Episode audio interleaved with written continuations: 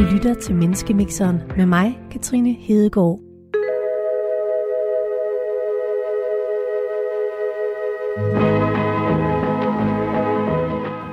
En eks-rocker, en feminist og en veteran kommer ind på en bar. Eller, det vil sige, de kommer ind på en café. Der er det vildt hyggeligt hernede. Skal jeg rykke ind, eller hvad? Jeg hedder Torben Brunhardt. Jeg er 44 år gammel. Jeg er eks-rocker, og når jeg ser mig selv i spejlet, så ser jeg en person, der tror på både Gud og djævlen, lyset og mørket. Der står 3 spillemaskiner i hjørnet. Der dufter af pariserbøf, og mågerne synger over bugten. Der var en, der fik jackpot der. Jeg hedder Signe Ulbjerg, og jeg er feminist. Når jeg ser mig selv i spejlet, så ser jeg en person, der tror på, at alle er lige meget værd. Jeg hedder Michael Bang, og jeg er 44 år. Jeg er veteran af forsvaret, og når jeg ser mig selv i spejlet, så er jeg en person, der tror på kristendom i almindelighed. Vi er på Restaurant Havnens Varmestue i Aarhus. Hvad sker der, når 3 helt forskellige mennesker mødes og diskuterer tro, eksistens og fordomme? Er du okay? Det er fint. Er de rykker til dig på? Ja da. Mit navn er Katrine Hedegaard. Du lytter til Menneskemixeren på Radio 4.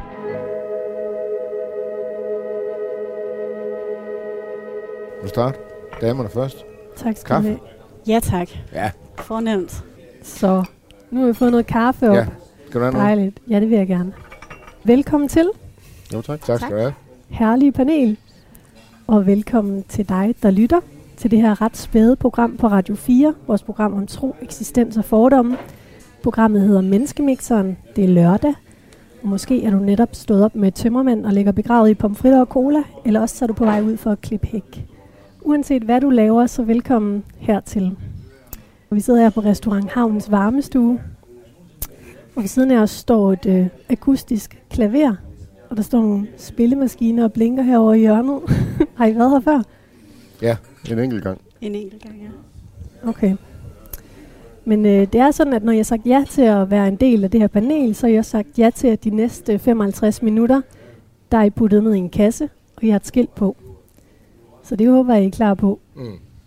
Er der sådan, når I sådan lige kigger rundt, Signe, når du kigger rundt, kunne du så have en idé om, hvem de andre 2 paneldeltagere her kunne være? Ja. Jeg synes, de ligner hinanden ret meget. Altså, jeg sidder jo sammen med 2 flotte, skaldede mænd. Men jeg ved ikke... Altså, du ligner måske sådan en... Du har sådan nogle armbånd og sådan noget. Jeg ligner måske en kulturperson af en eller anden slags, eller en, som er sådan... Jeg ved ikke, lidt spirituel måske, eller i hvert fald måske kunstinteresseret. Jeg ved det ikke. Og du ligner... I skovmandsskjorten, der er måske lidt mere sådan en praksisperson. Altså en, der ikke måske sidder lige så meget bag et skrivebord, som jeg kunne forestille mig, du gjorde. Men det kan være, at jeg tager helt fejl. Hvad tænker du, Michael? Nu har Torben smået sine ærmer op her. Tænker du, du er spirituel person? Ja, det tror jeg faktisk godt, man kunne sætte ham ind som. Han har også tatoveringer på armene, og ja, en Tom Hildefinger trøje på, så ser ud som modebevidst og ser ud som om han har styr på sine ting. Hvad tænker du, Torben? Jeg tænker, det er fedt, at de skyder mig på den måde, der de gør. Ikke? De kunne aldrig nogensinde ramme mere forkert. Så det synes jeg, at det er mega fedt. Altså, helt vanvittigt. Jamen altså, jeg tror Signe, hun enten noget sociolog eller et eller andet mærkeligt, hvor man skal ind og bruge en masse fancy ord, hvor man, hvis man skal kode ned på et stykke papir, så til os almindelige borgere faktisk overhovedet ikke fatter noget som helst af, hvad der står. Så jeg tror, hun er rimelig belæst og meget skarp på nogle forskellige ting. Hvorfor tror du det? Hvad er det, der udstråler det ved Signe? Jamen, hendes kropssprog... Hvordan er det? Jamen, hun er sådan aflænet, tilbagelænet, på en måde, hvor hun er afslappet i forhold til at skal ind i en debat. Jeg er ret sikker på, at vi andre vi er nødt til at bruge vores telefoner for at slå noget af det op, hun siger jo. Det er sådan lidt mit bud på det, men hun virker som ret intellektuel pige. Og igen, de har taget mega meget fejl af mig, så det kan jeg også være. Michael, jamen, han er jo en bred fyr med nogle store, robuste skuldre, og det ligner lidt det som om... Det er trøjen, der gør det. Nej, det tror jeg næppe. Det tror jeg næppe. Så har han sådan en dialekt, jeg godt kan genkende, hvor sådan nogenlunde, hvor han er henne fra i landet, og så har han nogle ordentlige hænder. Altså det der, det er nogen, der virkelig kan dele lusinger ud, tror jeg, hvis det er sådan. Han har prøvet lidt i livet, og så tror jeg bare ikke overhovedet, han er bange for at tage fat. Han ligner en, der arbejder og knokler røven ud af bukserne. Det kan også være, at jeg bare lige skal fortælle jer, hvem hinanden er. Det gør jeg nu. Michael Bang-Simonsen, veteran. Signe Ulbjerg Mortensen, feminist. Torben Brunhardt, ex-rocker. Ja, og jeg kan godt lide Exit. Meget, altså, men det er jo det her med fordomme, ikke? Jo. Det er jo noget, der følger en, uanset hvor lang tid. Nu har jeg både været dørmand og kørt taxa, så jeg har i Randers, ikke? Så jeg har også stiftet bekendtskab med dem, men jeg har intet dårligt at sige om nogen af dem. Om hvem? Og om rockere. Okay. Altså, møde folk i øjenhøjde, så kommer man rigtig langt. Torben, har du nogensinde siddet ved bord med en feminist og en veteran før? Og hvad tænker du umiddelbart om det? Altså. Jamen, jeg tænker, at det bliver super fedt. Jeg tror, hun har nogle mega firkantede, skarpe, sekskantede holdninger. Det bliver bare helt vildt fantastisk. Og ja, Max. Veteraner. Jeg kender mange veteraner. Og stor respekt for det. Mange kammerater, jeg har, er udsendte. Så jeg ved jo også lidt om, hvad det egentlig vil sige, så komme hjem og have det sådan. Men feministen, det bliver fantastisk, det her. Hvad tænker du, Signe? Er du tilpas? Er det akavet? Jamen nej, jeg er vældig tilpas. Jeg tror ikke, jeg har siddet ved bordet med en veteran og en ex-rocker før. Nogle af delene faktisk. Jeg kender ikke nogen veteraner og heller ikke nogen ex-rockere. What? Nej, men jeg er fra Thy. Der er, ikke, altså, der er lidt langt ude. Ja, jeg er ikke fra byen, så møder man ikke så meget sådan noget. Ej, det er fedt. Men jeg glæder mig helt vildt. Ja, for Thy, der går alting godt. Og, ja. Nu, vi har et stramt program her til formiddag. Jeg vil lige fortælle jer, hvad vi skal tale om. Først så skal vi lige lære jer alle tre lidt bedre at kende. Og så skal vi i gang med dagens aktuelle snak, og det er, at der er udkommet den her nye børnebibel. Den hedder Barnets Bibel, og vi skal have en snak om gendigtning. Så skal vi i den forbindelse høre et lydklip, hvor jeg blandt andre har interviewet forfatteren bag den her gendigtning, Kim Fupz Aakeson, der fortæller om sine tanker i forhold til at skulle gendigte Bibelen her til børn. Og så har jeg taget raflebær med. Og det er sådan, at her i programmet har vi en liste med livets helt store spørgsmål. Og hver uge så rafler jeg med de her terninger for at finde ud af, hvilket emne vi skal tale om. Og det vil jeg lige gøre nu. Skal jeg lige have plads her? Jep. Jeg tager tværsummen. Det blev en 8'er. Og det betyder, at vi skal tale om, kan vi bruge det at skamme os til noget. Så det må jeg godt lige... I trækker der lidt tungt. Ja. Men have det i baghovedet, mens vi tager det andet. Nå. I har først lige mødt hinanden, og nu skal vi lige lære jer lidt bedre at kende. Torben Brunhardt, er det rigtigt udtalt? Yes. Ex-rocker. Vi starter med dig. Ja. For 15 år siden, der var du en såkaldt fuldt rigget rocker. Ja. En helvedeskarl med tyk hud, dækket af tatoveringer. Som 16-årig blev du skudt 2 gange i hovedet, og du mistede i den forbindelse dit ene øje. Ja. Hvorfor du også har et glasøje nu. Ja. Og det siger meget om det liv, du levede engang. Men så for 15 år siden, der besluttede du dig for at lave en 180-graders vending. Mm. Og du er nu foredragsholder, og så har du projektet Head On, hvor du hjælper unge, der står i samme situation, som du stod i for 15 år siden. Du hjælper med at vende ryggen til kriminalitet og starte på en frisk. I din præsentation i starten af programmet, der fortæller du, at du tror på både Gud og djævlen, lyset og mørket. Ja. Hvad mener du med det? Jamen, når man har gået de spor, som jeg har gået i, helt fra barns ben af, det der med at føle, at man ikke blev set, man blev ikke mødt af en voksen, de ting, som også har gjort, at man er blevet formet, som man nu er, det er jo der, hvor man så tror på, at selvfølgelig er der en mening med tingene, men de første mange år af mit liv, der havde jeg det sådan, der troede jeg faktisk, at jeg spurgte meget om, hvorfor det gik ud over mig. Jeg kan huske dengang, at jeg blev skudt, at der havde jeg faktisk ikke noget problem med at skulle herfra. Og det var en relativt tidlig alder. Jeg har også været udsat for nogle grimme ting som barn. Så derfor så har det sådan, når man går i de her fodspor, ikke? Jamen, altså, så er der selvfølgelig mere mellem himmel og jord, end bare hvad er. Der har været nogle close calls, hvor man har tænkt, hold da op, altså, så sent som for et par uger siden, hvis jeg kørte ligesom jeg plejede, jeg var 2 sekunder fra at blive slået ihjel af en lastbil, og jeg nåede lige at bremse midt ude på vejen og bakke ind.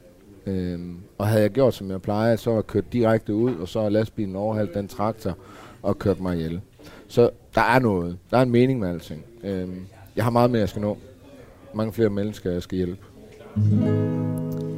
Signe Ulbjerg Mortensen, feminist og PhD-forsker. Så det var ikke helt skidt, det du gættede på. Du har forsket eller forsker. Er du egentlig færdig? Ikke helt, det er tæt på. Ja. Ja. Er det forkert at sige, hvis jeg siger, at du har forsket i digitale overgreb? Nej, det er rigtigt nok. Det er rigtigt. Men kan du ikke lige prøve at fortælle, hvad vil det egentlig sige at være feminist? Jamen, det er et godt spørgsmål, for det er jo ikke sådan en... Det er jo ikke en klub, eller en samlet bevægelse, eller en forening, eller sådan noget. Så det tror jeg, man vil få helt vildt forskellige svar på, afhængig af, hvem man spørger. For mig, der betyder det at tro på, at alle er lige. Og at arbejde frem mod, at det skal folk være.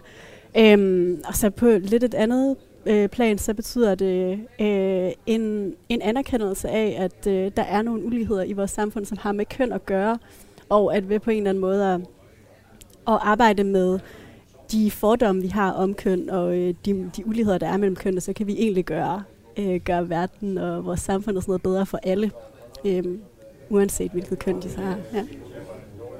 Hvad tænker I om det? Jeg lærte lige noget nyt der, hvad feminist er. Jeg tænker også, at hun rykkede også lige min opfattelse af feminist, fordi at... Hvad var jeres opfattelse af at være feminist? Nej, jeg tænker, at vi... altså bare ordet feminist, jamen, det er et var... Jeg venter mig at sige, lige med en rødstrøm. Ja, så jeg tænkte det samme. Altså, det er simpelthen en, altså, med, det var næsten det var kvindernes kamp mod manden og rock on, ikke? Altså, hvor at, det var lidt et andet billede, du lige gav mig der. Det vil jeg sige. Ja, det her det er mit blown away face. Det er jeg glad for at høre. Ja, det var det. Ja. Ja. Men jeg har intet imod mænd. Jeg har elsket flere af dem i mit liv. Så, Men vi er bare nogle idioter en gang imellem. Det er okay at sige det sådan. Ja, det går den anden vej også. Ja, det gør det, og der er mange, der er nogle idioter. Jeg tror faktisk også meget, der med at være feminist handler egentlig også om ikke så meget at se på hverken person eller en gruppe af mennesker og sige, de er idioter, men også mere sådan prøve at forstå det ind i sådan en stor, altså en bred sammenhæng, at der er også nogle uligheder i vores samfund, der gør, at folk kommer til at opføre sig som idioter, fordi det er det, de har lært, og det som giver mening for dem. Ja. Altså, forudindtagende som mennesker, altså vi fordømmer helt vildt. Ja, jamen, det er uanset hvem vi møder, ikke, så har vi jo den her tendens til at gå ind i det, og så har vi allerede en fordom. Det tager lige ganske få sekunder, og jeg var selvfølgelig meget stødt over, at jeg var kunstner. Fordi det er der mange flere penge i, end det jeg laver. Michael Bang-Simonsen, veteran. For 11 år siden var du udsendt som en del af bevåbningsstyrken i Afghanistan i Camp Price og Amadillo, hvor du var sygehjælper og primært tog dig af sårede civile. Du var der i 3 måneder, og de 3 måneder har faktisk fået som konsekvens, at du den dag i dag lider af PTSD. Du har fået en erstatning, og for den erstatning har du købt en båd, som du nu bruger til at sejle ud med andre veteraner. Ja. I din præsentation i starten af programmet fortæller du, at du tror på kristendommen i al almindelighed. Hvad mener du lige præcis med det? Jamen, altså, jeg er egentlig vokset op i kristen hjem.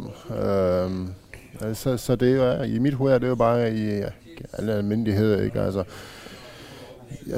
jamen, jeg tror, der er på, at der er noget for oven, og der er også noget for neden. Gud og fanden, ikke? Jeg lever ikke som... som en kristen. Jeg er vokset op i frikirkemiljøet. Men jeg kommer der ikke, rigtig længere. Men jeg har da en tro på, at der er godt og der er ondt, og man skal behandle andre, som man selv gerne vil behandles. Ja. Nu har I har fået et blik ind i hinandens verdener, eller sådan lige et kort glimt af, hvem hinanden er. Jeg tror faktisk, du har valgt et virkelig dårligt panel til at være uenig på mange områder. Ja, det er også mit indtryk. Min fordom siger mig, Og nu må jeg sige, hvis det er helt forkert, men en eks-rocker og en veteran, er det sådan typisk, I sætter jer ned og sådan fordyber jer i, hvad det vil sige at gendigte litteratur? Men jeg synes, det er fantastisk. Altså, jeg kan godt lide at blive kastet på dybt vand. Altså, det synes jeg jo, det er fedt. Altså, og jeg synes jo, det er jo spændende, fordi når man sådan kigger lidt på de ting, som også sker i dagens Danmark, så synes jeg jo faktisk, det er et super fedt emne at skulle debattere. Altså, jeg ved det godt, hvad jeg lige tænker, når jeg ser den der krabat, der er en børnebibel. Mm-hmm. Hvad tænker du? Der har godt nok været nogle offentlige midler i røven af den. Det kan vi lige komme lidt mere ind på lige om lidt. For nu skal jeg lige sige, at mit navn er Katrine Hedegaard. Du lytter til Menneskemixeren, et program om tro, eksistens og fordomme her på Radio 4. Og jeg sidder her sammen med et herligt panel bestående af 3 forskellige mennesker. Michael Bang-Simonsen, veteran. Signe Ulbjerg Mortensen, feminist. Og Torben Brunhardt, eks-rocker. Og vi sidder på Restaurant Havnens Varmestue, og det kunne være, at vi lige skulle tage en... I har allerede drukket jeres kaffe. Ja, vi er i fuld gang. Var den halv? Var den kold, eller hvad? Ja, lidt. Lidt kølig. Men det skal den være, når den er ordentlig. Jeg tror ikke, de her kager, de er sådan til det store fordel for programmet, for jeg kan høre, det knaser. Du skal bare knaske løs. Jeg kan ikke høre noget af dem her. De har store hørebøffer på. Nå, vi skal i gang med ugens aktuelle emne. Og det er, at i onsdags udkom der den her helt nye børnebibel, gendigtet af Kim Fupz Aakeson, illustreret af Signe Kaer. Bogen hedder Barnets Bibel, bøgernes bog for børn. Og vi skal nu tale om gendigtning af Bibelen, og i det hele taget gendigtning. Hvor langt kan man gå uden at ødelægge historien? Og for at vi kan tage sådan lidt kvalificeret fat på den her diskussion, så får I lige lidt fakta. Og du skulle lige svare på en sms-besked? Nej, overhovedet ikke. Jeg tror bare, jeg kendte hende. Nå, du er i gang med at google. Signe Kaer, eller hvad? Ja. Kender du hende? Nej. Okay. Nå. Men bibelhistorien, den er rigtig lang. Og jeg vil på ingen måde gennemgå den her. Men jeg vil fortælle, at Bibelen er oprindeligt skrevet på hebraisk og græsk. Det gamle testamente på hebraisk, og det nye testamente på græsk. Og de her 2 sprog, det kalder man Bibelens grundsprog. Og den er selvfølgelig oversat et hav af gange, og der er heller ikke få børnebibler. På dansk har jeg faktisk fundet i hvert fald 15 andre børnebibler. Og både Bjarne Reuter og Johannes Møllehave har arbejdet med gendigtninger af det her historiske dokument. Hver bibeloversættelse har sit eget præg, og det hænger sammen med, at oversætteren arbejder ud fra forskellige oversættelsesidealer. Du trækker vejret tungt nu. Er det kedeligt? Nej. Okay. Nej, nogen går efter sådan en ordret oversættelse, hvor oversætteren forsøger at gengive hvert eneste ord, der står i grundteksten, og andre oversættere eller gendigtere, de går efter sådan mere fri oversættelse, hvor de går efter at indfange tekstens mening. Og nogle bibeloversættelser er formuleret i sådan et højtideligt sprog, og andre er præget af et mere hverdagsagtigt sprog. Kim Fupz Aakesons gendigtning her, som altså udkom i onsdags, den har haft den her mere frie tilgang til teksten. Han har moderniseret Bibelen, så den i højere grad passer til det nudanske sprog og til den verden, vores børn lever i dag. Torben, hvad tænker du sådan helt generelt, når du hører, at Bibelen her, den er blevet moderniseret? Altså, jeg tænker på, hvor mange gange man skal genopfinde den. Jeg synes jo et eller andet sted, når der har været så mange gendigtninger af Bibelen, også i det sprog, så synes jeg et eller andet sted, jeg stiller nogle spørgsmål, hvorfor man bruger en... Jeg ved ikke, hvad det har kostet at lave den der... Men hvad er meningen i det? Altså, vores religion kan man jo ikke... Behøves man ikke at gendanne 12 gange? Var det ikke det, du sagde? Jamen, jeg ved ikke. Der er rigtig mange... Altså, jeg har fundet 15 børnebibler. Ja. Jeg synes måske, det er lige over the kill. Jeg har læst de 2 skabelsesberetninger her, der er i starten af det gamle testamente. Hvad tænker du, Signe? Jamen, jeg synes måske lidt omvendt, at lige netop Bibelen er sådan en bog, vi nok bliver nødt til at blive ved med at gendægte, fordi at det også er en bog, der er rigtig... Altså, det er nogle fortællinger, som er rigtig meget i brug stadigvæk, og som betyder ret meget for mange mennesker i vores samfund. Og hvis børn ligesom skal kunne forstå dem, så bliver vi måske også nødt til... og lidt løbende omskrivelser, så de passer ind i den virkelighed, som børn lige nu vokser op i. Hvad tænker I, når I kigger på den? Nu holder jeg den op her. Hvordan kan I prøve at skrive, hvordan den sender et godt signal. Den er, altså, Der er en med mørk hud, og der er nogen med lys hud, og der er altså... Hvem er det, der er på forsiden? Kan I prøve at beskrive det? Altså jeg kan sige, ved I det? Det er ja, Jesus. Det, ja, det må det næsten være, ikke? Ja. Men han må gerne være som mand. Så er hvid. Men, ja, den Jesus ikke, er ikke blevet til en dame. Den debat, den er der ikke kommet endnu. Men Jesus må gerne være en mand. Det er han i hvert fald her. Okay. Så skal den omskrives igen om 5 år. Det er da dit hold, der ikke vand. Jamen, Jesus er jo en mand, kan man sige. Altså, det er jo lidt noget andet end Gud, ikke?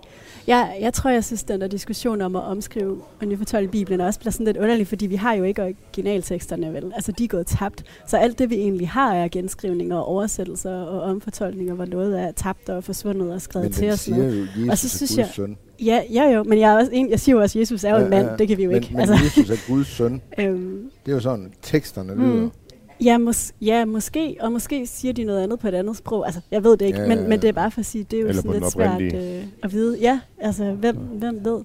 Men herude på bogen, der sidder Jesus og holder en pige. Er det ikke det? Jeg mener, det er en dreng med langt hår. Det kan jo også være. Ja. Han skal følge tiden med et eller andet mærkeligt navn, der er rafflet sammen af en numerolog. Mm. Men Jesus sidder i hvert fald kærligt her og holder om nogle børn. Det er jo også forkert, er det ikke det? Hvad for noget? Altså, hvis man skal sådan betolke tingene ud for det der, så håber jeg, at det er hans egen barn, han sidder og holder om.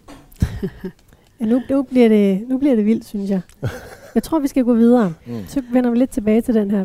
Men jeg synes også, jeg synes lidt den her, altså sådan at det bliver den her diskussion om en tidsånd og hvordan vi skal se en religion igennem en bog, synes jeg også er lidt snæver, fordi at, altså, ja, Bibelen, det er jo bare en bog, og det er fantastisk litteratur, det synes jeg, det er en vigtig bog, men gennem langt størstedelen af kristendoms historie har folk jo ikke kunne læse Bibelen. Altså, den har været skrevet på et sprog, de ikke forstod, og været fortolket og til dem af andre. På et sprog, lige præcis, så den er jo blevet refortolket og genfortalt altså til folk på alle mulige måder, hele vejen igennem.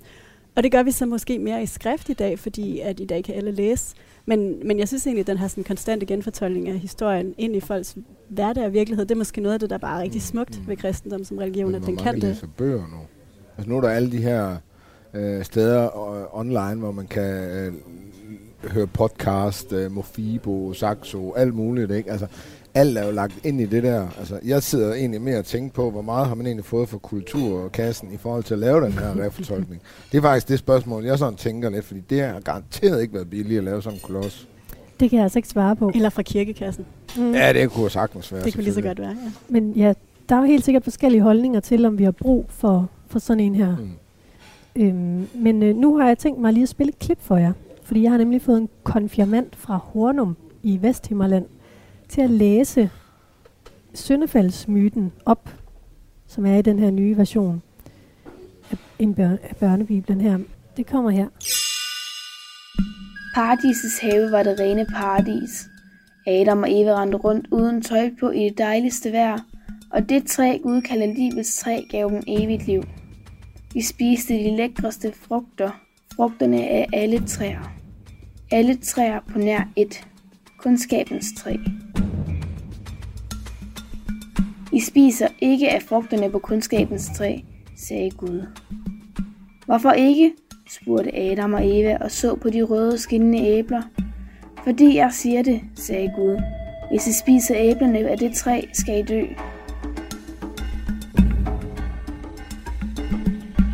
Men en dag, hvor Adam og Eva tumlede rundt om æbletræet, var der pludselig en slange oppe mellem æblerne.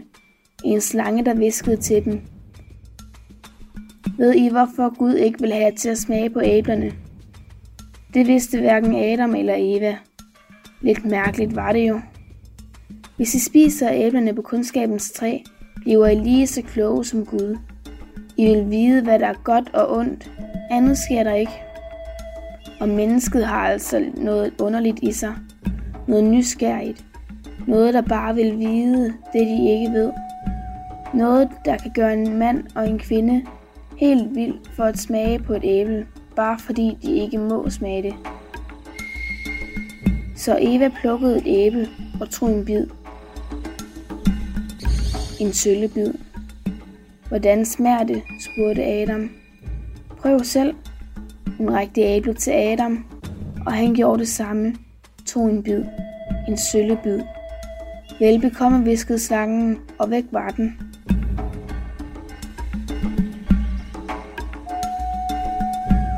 Det blev aften.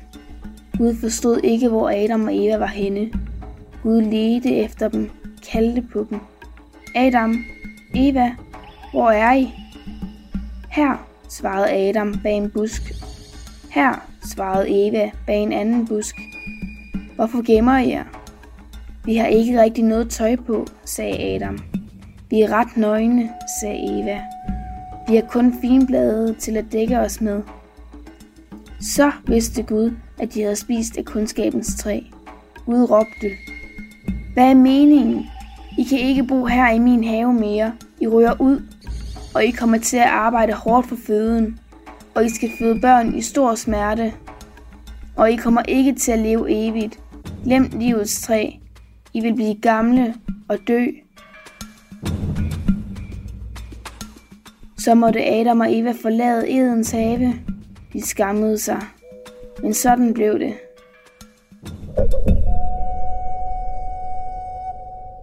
Det var her Simone Bæk Østergaard, en konfirmand fra Hornum, der læste syndefaldsmyten op, som den er, i en lidt kortet version her i den nye udgave af Barnets Bibel, som udkom i onsdags. Godt læst op. Ja, det må jeg sige. Ja, den er god. Hvad tænker I om den her gendigtning af syndefaldsmyten, som den er her? Altså, den er jo egentlig ikke lavet sådan helt vildt meget om. Der er lidt mindre fokus på det der med kvinden, som frister manden, ikke? Men det er ikke den store forandring. Den er heller ikke forkortet specielt meget. Det, der sådan adskiller den her version fra den, den autoriserede. Der er jo sådan en autoriseret udgave af Bibelen, som er godkendt af dronning Margrethe i 1992. Mm. Og i den udgave, så siger Gud til Eva, da hun har spist af æblet fra kundskabens træ, jeg vil gøre dit svangerskab plagsomt og pinefuldt. I smerte skal du føde børn. Du skal begære din mand, og han skal herske over dig. I den her version, der siger Gud til både Adam og Eva, da de har spist af kundskabens træ, I kommer til at arbejde hårdt for føden, og I skal føde børn i stor smerte. Hvad tænker I om den ændring? Ja, vi kommer ikke udenom, at når vi kommer ud fra fødesuen, så får vi mænd en klap på skulderen. Ja. Godt klart. Men det har også været hårdt for os. Ja. Altså, der er et eddermame ballade, når det går ondt på hende. Altså, og det går så også ondt for os. Nej, altså det, et eller andet sted, så er det jo lidt. Altså, det er at trække den lige over. Ikke? Altså, fordi det er ikke os, der føder, og det kommer vi ikke udenom. Det er det ikke. Det er kvindens lod. Ja.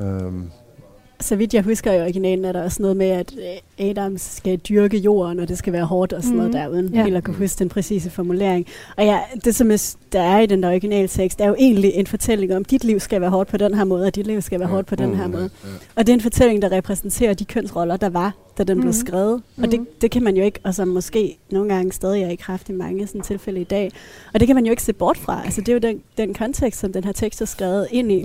Ja, men jeg synes, man begynder at pille den fra hinanden og gøre noget ved den, som den ikke har fortjent, når man begynder at sige at så handler det om, at kvinden og mand skal være forskellige. Nej, det gør den ikke. Den handler om, at jeres liv skal være hårdt. Ja, og det er så bare i talsat på en måde, hvor det passer ind i nogle kønnede forestillinger. Men det er egentlig ikke det, der er pointen. Det er det hårde liv, der er pointen.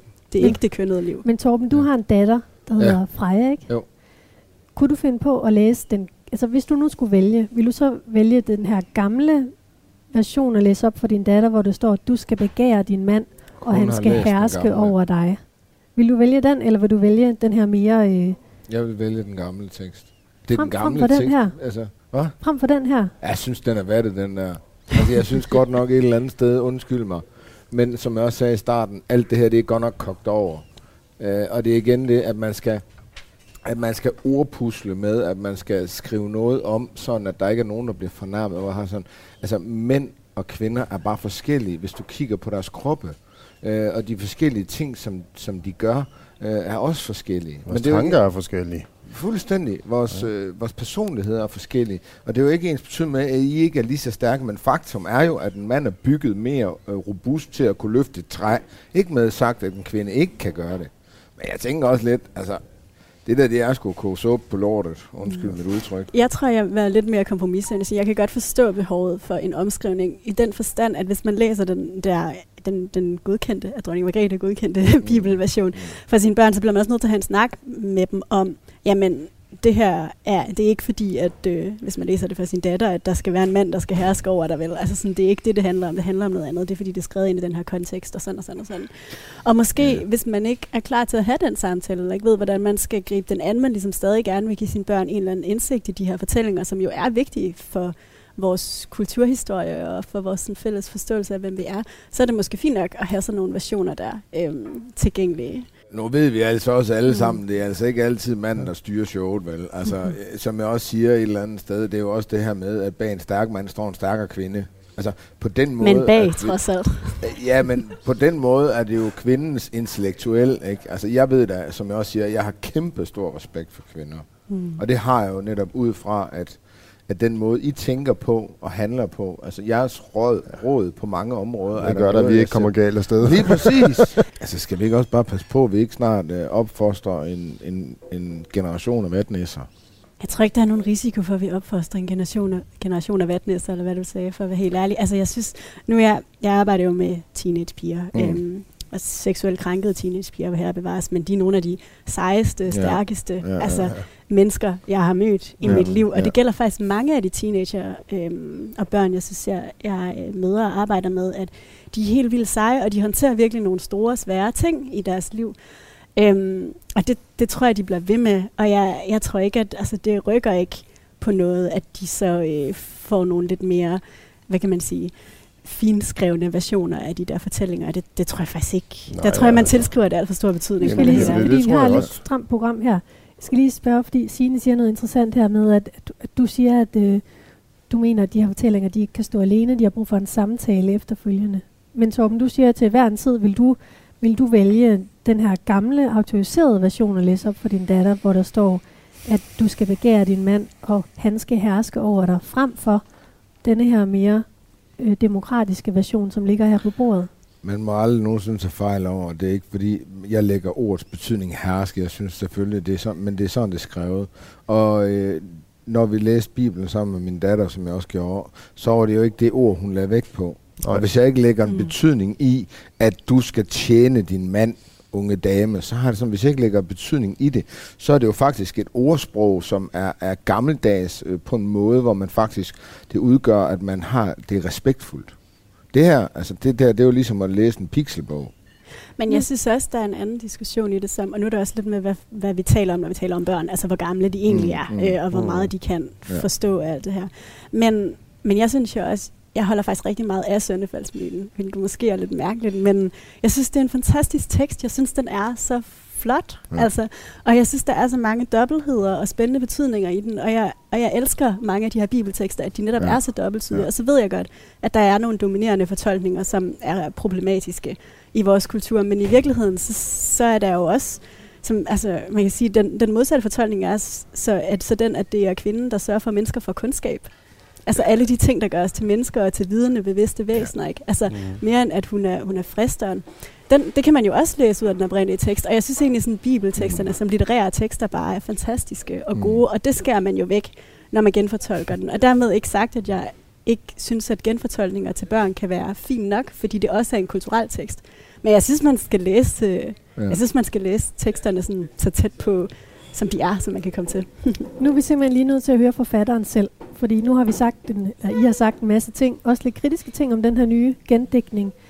Så jeg har faktisk talt med Kim Fupz Aakeson, og jeg har spurgt ham om, hvordan han gik til den her gendigtning af Bibelen.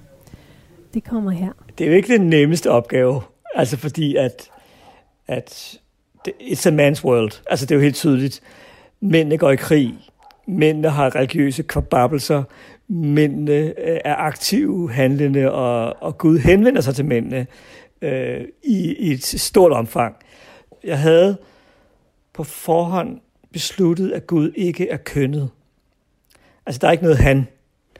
Og det lykkes man næsten, men der er jo fadervor, som Jesus på et tidspunkt deler med sine disciple, og der kunne jeg altså ikke finde på en ordentlig løsning andet end, at der er altså et fadervor der. Men den er ikke nem, Bibelen, i lige forhold til det med kønnene. Det er den altså ikke. Altså, jeg synes, der var nogle ting, som han har sagt, som er benspænd, altså som man hænger på i de bibelske fortællinger.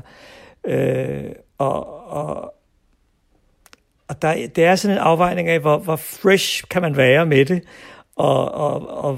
og hvor meget skal det ligesom, hvor loyal skal man være med det i forhold til forlægget. Hvor meget er Bibelens ord lov, og hvor meget er sådan lidt ligesom en tekst, jeg kan lege med og gøre ting med. Ikke? Så der er mange steder, jeg har været i tvivl. Altså om alt muligt. Hvad skal jeg gøre her? Hvad vil det være det rigtige at gøre her? Ikke? Jeg faldt over en amerikansk udgave, hvor de bare bliver skabt samtidig. Det kunne man jo også have gjort, at være så fræk. Der hang jeg altså bare fast i min barndomsfortælling. Ej, det kan jeg altså ikke. Jeg forstår fuldstændig modtankerne og argumenterne imod, altså, men der var nogle steder, hvor jeg tænkte, ej, der må jeg altså sige, der skal det altså være, som det var, dengang jeg var barn. Hvad tænker du i det hele taget om det der med at gendigte den gamle litteratur, altså for eksempel fjerne Neredukkedreng fra Elefants vuggevise og sådan noget? Hvad tænker du om det? Jeg har det selv sådan, hvis der er nogen, der siger til mig, prøv at høre, det er faktisk ret stødende, at du bruger det her ord over for mig. Så vil jeg jo bestræbe mig på alle mulige måder på at lade være. Og på den led, synes jeg at man skal fjerne det. På den anden side er der også nogle gange noget historisk, altså hvor man siger, jamen, sådan var det altså dengang. Altså det her, det er et stykke historie, hvor selv Astrid Lindgren kunne falde i og komme til os, fordi det hed det dengang. Og vi vidste ikke bedre, vi tænkte ikke mere over det. Så det er også man kan sige, der er også noget lidt uhyggeligt 1984-agtigt i, at man hele tiden går tilbage og laver om i historien, så den passer til nutiden. Så det er som du kan høre, er jeg sindssygt uafklaret. Og bestræber mig på selv i mit daglige tale og daglig virke, at respektere folks grænser omkring mig. Men jeg synes nogle gange, det er problematisk at rense op i historien på den måde der. Og som vi snakker om nu, så var der så også en grænse for, hvor demokratisk jeg synes skabelsesberetningen kunne være. Det var så her forfatteren bag gendigtningen af den her nye Barnets Bibel, Kim Fupz Aakeson. Hvad tænker du om det her med, at Kim Fupz han har tænkt over ligestillingen i gendigtningen her? Så for eksempel, at Gud skulle være kønsneutral. Jeg har det sådan med alt det, der foregår lige nu. Ligestilling, at vi alle sammen har lige rettigheder, synes jeg faktisk er noget af det, der er vigtigt. Og jeg ser ikke mindre ned på kvinder. Tværtimod, bag en stærk mand står en stærkere kvinde. Og det er jo faktisk et noget, som jeg også lever efter. Men jeg synes et eller andet sted, at vi er også nødt til at sige, nu er det fandme ved at være nok i forhold til alt det her med, hvordan vi skal skrive tingene, hvordan vi skal udtale tingene og alt muligt andet. Fordi selv nogen kommer jo i kæmpe problemer, hvis de glemmer at nævne en eller anden specifik gruppe, man lige har overset, fordi der er kommet en ny forkortelse for det. Jeg synes, der er kogt suppe nok på det her. Gud har været beskrevet som mand i hvor mange år? 2000 år? Ja. Altså, og et eller andet sted er det jo det her med, at vi skal til at omskrive en masse ting, hvor man siger, jamen, der er der mange, der kommer på dybt vand, fordi man vil helst ikke krænke nogen, ikke? Hvor jeg har det sådan, er det ikke ligegyldigt? Det er en religion, der er skrevet for så mange år siden. Hvad ville I selv gøre, hvis I skulle gendigte den? Altså. Lad være. Ja. Lad være. Lige præcis. No. Altså, det kommer selvfølgelig an på, hvor meget Kulturministeriet vil betale for det. Og sådan. Altså, det er derfor, at det lyder lidt sådan. Altså. Jamen, hvis jeg skulle løse en opgave, så er det fordi, jeg skulle se, at der var et behov for det. Ja. Han må jo ansynligt have set, at der var et behov for det. Eller også så er det kroner og øre, der taler. Det ved jeg ikke, og det er for mig også lige meget. Men i mit hoved må han jo mene, at når han tager den opgave, så er det fordi, han mener, at der er et behov for det. Eller der er nogen, der fortæller ham, der er et behov for det, og han så ser enigheden i det. Jeg vil ikke kunne gøre, for jeg ser ikke behov for det. Jeg ser ikke behov for det i forhold til den tidligere børnebibel. Den synes jeg, den var fyldestgørende og fin og fortalt Bibelen. Men du kan så ikke helt huske, hvad det er for en, du har læst? Nej, jeg kan forsiden af meget vide det egentlig, eller hvad jeg kan huske. Men den kom så med som dåbsgave for præsten, da min søn han blev døbt. Hvid er med sådan en træ på. Ja, det er den, jeg også havde.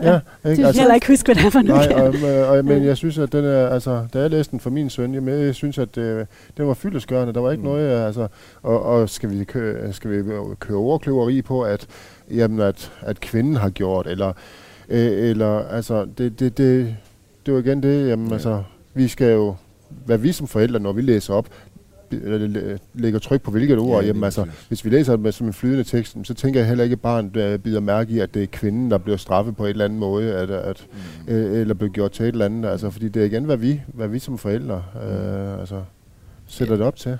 Ja, så er det jo stadigvæk tydeligt at høre, at Kim, han er jo sådan set svært ved at argumentere for, hvorfor han ikke har lavet det hele om, eller genfortolket det hele. Altså, det burde jo være enten eller. Det burde enten, så har man nogle helt klare, okay, det er derfor, vi har gjort. Den er trods alt på, 400 sider eller sådan noget, ikke? Så det er jo en ordentlig mobbedreng. Vi er nødt til at gå videre, faktisk, fordi vi har altså noget, vi skal nå her. Det må være op til lytteren selv og anskaffe sig den her bog, hvis man har lyst til det, og prøve at kigge i den og se, om man kan få noget ud af den. Den er i hvert fald flot, synes jeg. Mit navn er Katrine Hedegaard. Du lytter til Menneskemixeren, et program om tro, eksistens og fordomme her på Radio 4. Og jeg sidder her sammen med et herligt panel bestående af Michael Bang-Simonsen, veteran, Signe Ulbjerg Mortensen, feminist, Torben Brunhardt, ex-rocker. Og nu har I siddet sammen i lidt over 40 minutter. I har aldrig mødt hinanden før. Er det mindre anspændt, eller det har det måske aldrig været? Er det okay at sidde her? Ja, det er... Skal I have noget mere kaffe? Jeg fik aldrig en sodavand. Du fik aldrig en sodavand? Det er fordi, de simpelthen ikke turde gå hen til. Nej, jeg kunne godt lige drikke en mundfuld kaffe. Jeg ligner en kunstner, ikke? Og du kommer bare ind og ligner en, der spiser børn. Jo, så... Nu har jeg snart tykket alle de der skum ting, der er igennem. Men du kan godt se forskellen, ikke også? Af hvad? Det er ham, der ligner den gale. Hvad sagde du? Ja. Så, og så er du bare sådan flink som... Ja. Det er herligt. Nu tager vi fat på dagens sidste emne. I starten af programmet, der raflede jeg, og jeg fik en 8'er. Og det betyder, at vi nu skal tale om det emne på den her store liste med livets store spørgsmål, jeg har med, som hedder, emnet er i dag, kan vi bruge det at skamme os til noget? Og man skulle tro, det var noget, der havde planlagt. Fordi Signe, du har jo faktisk forsket i skam. Kan du ikke sådan lige kort fortælle, hvad er skam? Hvad vil sige at skamme sig? Jo, altså... ja, det har jeg jo lidt. Seksuel skam i hvert fald har jeg arbejdet med. Ja, det som mange peger på i forhold til skam, er, at skam er den her følelse af... at på en måde se på sig selv, og så sige, at der er noget galt. Altså, jeg er forkert fundamentalt på en eller anden måde. Det er det, som følelsen af skam gør. I modsætning til for eksempel skyld, som jeg kan være rettet mod. Jeg har gjort noget forkert. Men skam er den her følelse af sådan inderst inde og at se sig selv og tænke, det er ikke, som det skal være. Er der noget, sådan, I går rundt og skammer jer over? Er der noget, du går rundt og skammer dig over i forhold til for eksempel din fortid? Det, altså... Hvis jeg spørger dig, Torben, ex-rocker. Ja. Det kan lytterne ikke se. Altså prøv at høre, samfundet sørger for, at jeg skammer mig på en eller anden måde. Jeg møder rigtig, rigtig mange fordomme ud for de ting, og det er det der med tit også, at du skal skamme dig. Okay, men vi har alle sammen nogle lodder i livet, hvor vi laver noget fejl. Altså jeg plejer at sige, at livet er en stor lærestreg, for du lærer som regel kun af de ting, der gør ondt, og så skal man helst gerne lære dem første gang, så det ikke er anden og tredje gang, men det er jo også en del af det. Jeg synes jo, det her med at skamme sig, det er faktisk et rigtig grovt ord, når man siger til folk, jeg vil hellere sige, fuck, du er bare en idiot, mand. Altså, helt ærligt.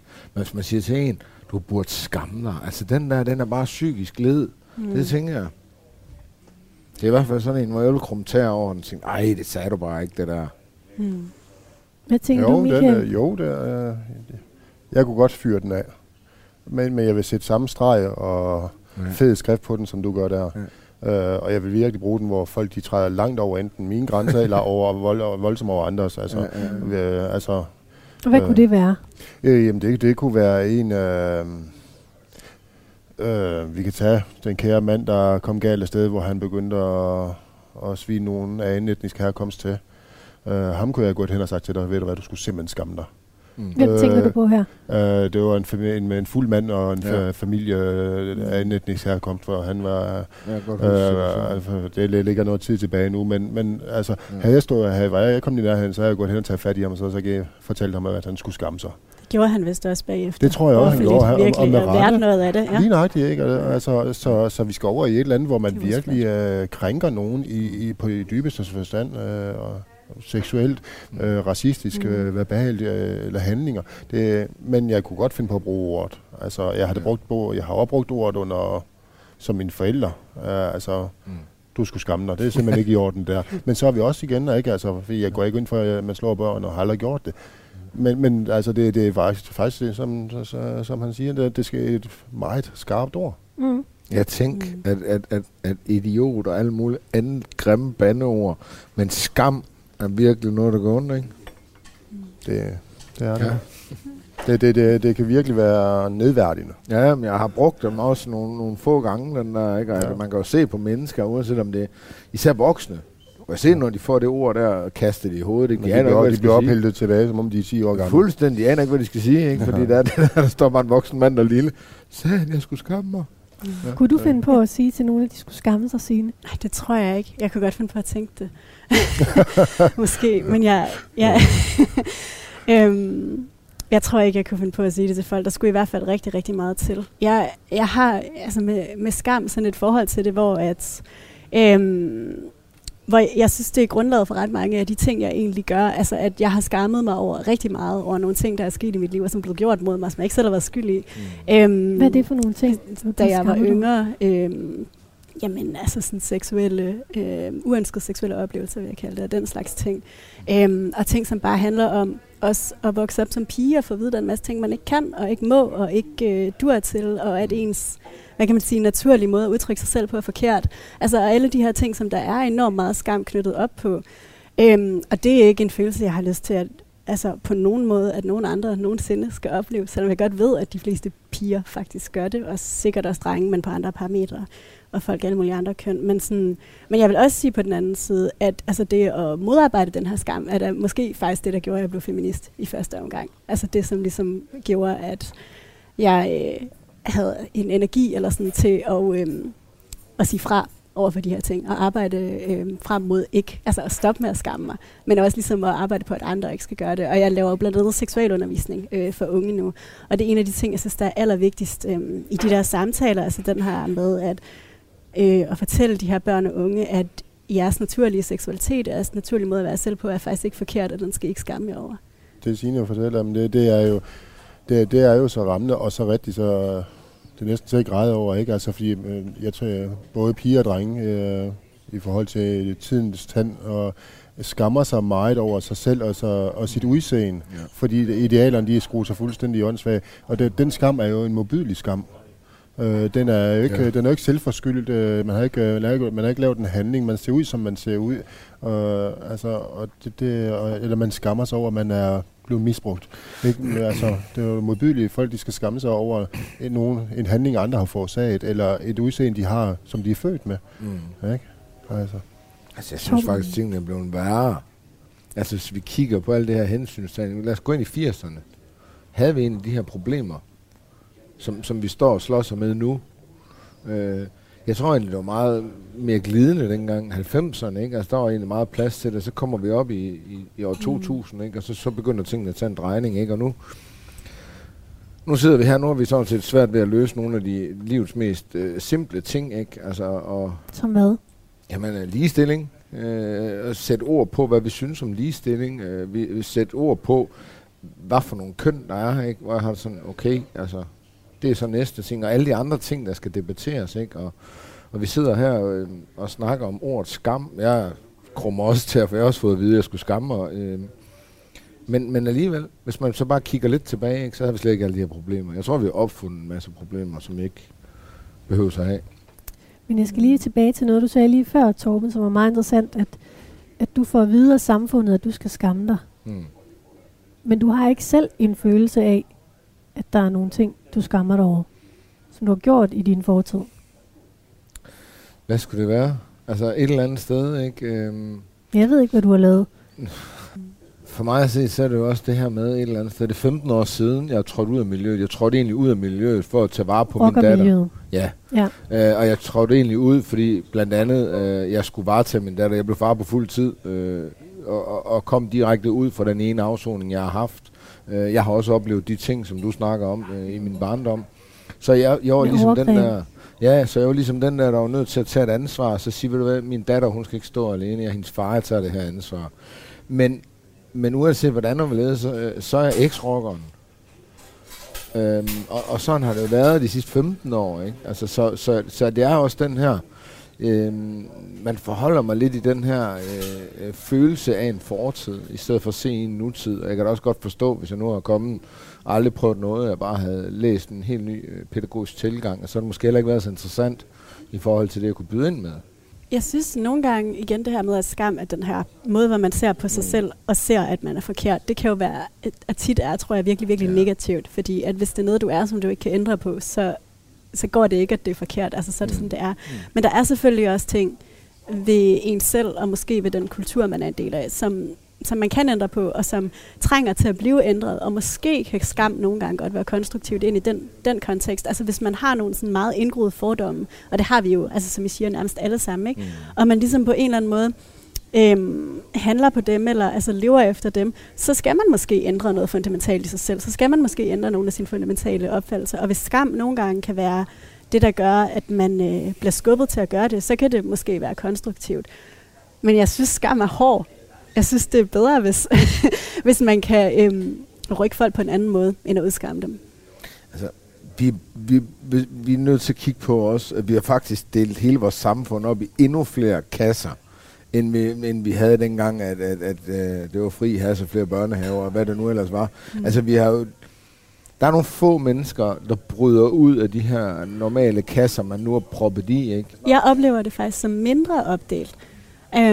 Tror jeg, fordi at jeg kan godt se, at der stadig er kategorier, og generelt ville det være fedest, hvis de ikke var der. Men i det mindste er der flere kategorier. Altså, og jeg synes, men du sagde det. Men folk har jo exceptionelt travlt med at ryge i forskellige kategorier. Vi skal nødigt være, altså, vi kan tage hanhunde. Men jeg tror også, at kategorierne måske nogle gange er lidt misforstået, som at de vedkommer alle andre. Altså sådan nogle kategorier, skal, hvis vi kan det som kønsidentitet. Vi kan jo tage de seksuelle kategorier. Så hvorfor har jeg behov for at vide, hvem der er bøsser, og hvem der er æstiske. Men det har du heller ikke behov for at vide. Men de har behov for at fortælle alle om det. Grunden til, at de fortæller folk om det, og siger det højt, er fordi, at så kan ligesindede komme til dem. Altså det er en måde at finde folk, man minder om, mere end at det egentlig er henvendt til alle jer, som det ikke har noget med at gøre. Og så er der jo andre dele. Man bliver også nogle gange nødt til at sige det højt, fordi der er nogle rettighedskampe. Altså det er først for ganske nylig, at homoægteskaber blev tilladt i danske kirker, for eksempel, eller sådan noget ting. Og adoption. Nu er vi lidt ud på tidspor. Hvad mener du? du lytter til Menneskemixeren, et program om tro, eksistens og fordomme her på Radio 4. Og jeg har haft puttet jer ned i nogle kasser i hvert fald de sidste 55 minutter. Michael Bang-Simonsen, veteran, Signe Ulbjerg Mortensen, feminist, og Torben Brunhardt, ex-rocker. Og nu er vi faktisk kommet igennem dagens program. Og I startede med at sige, at jeg nok i virkeligheden havde sammensat et ret dårligt panel, fordi jeg nok ville være meget enige om tingene. Hvad tænker I nu? Har det været en dårlig debat?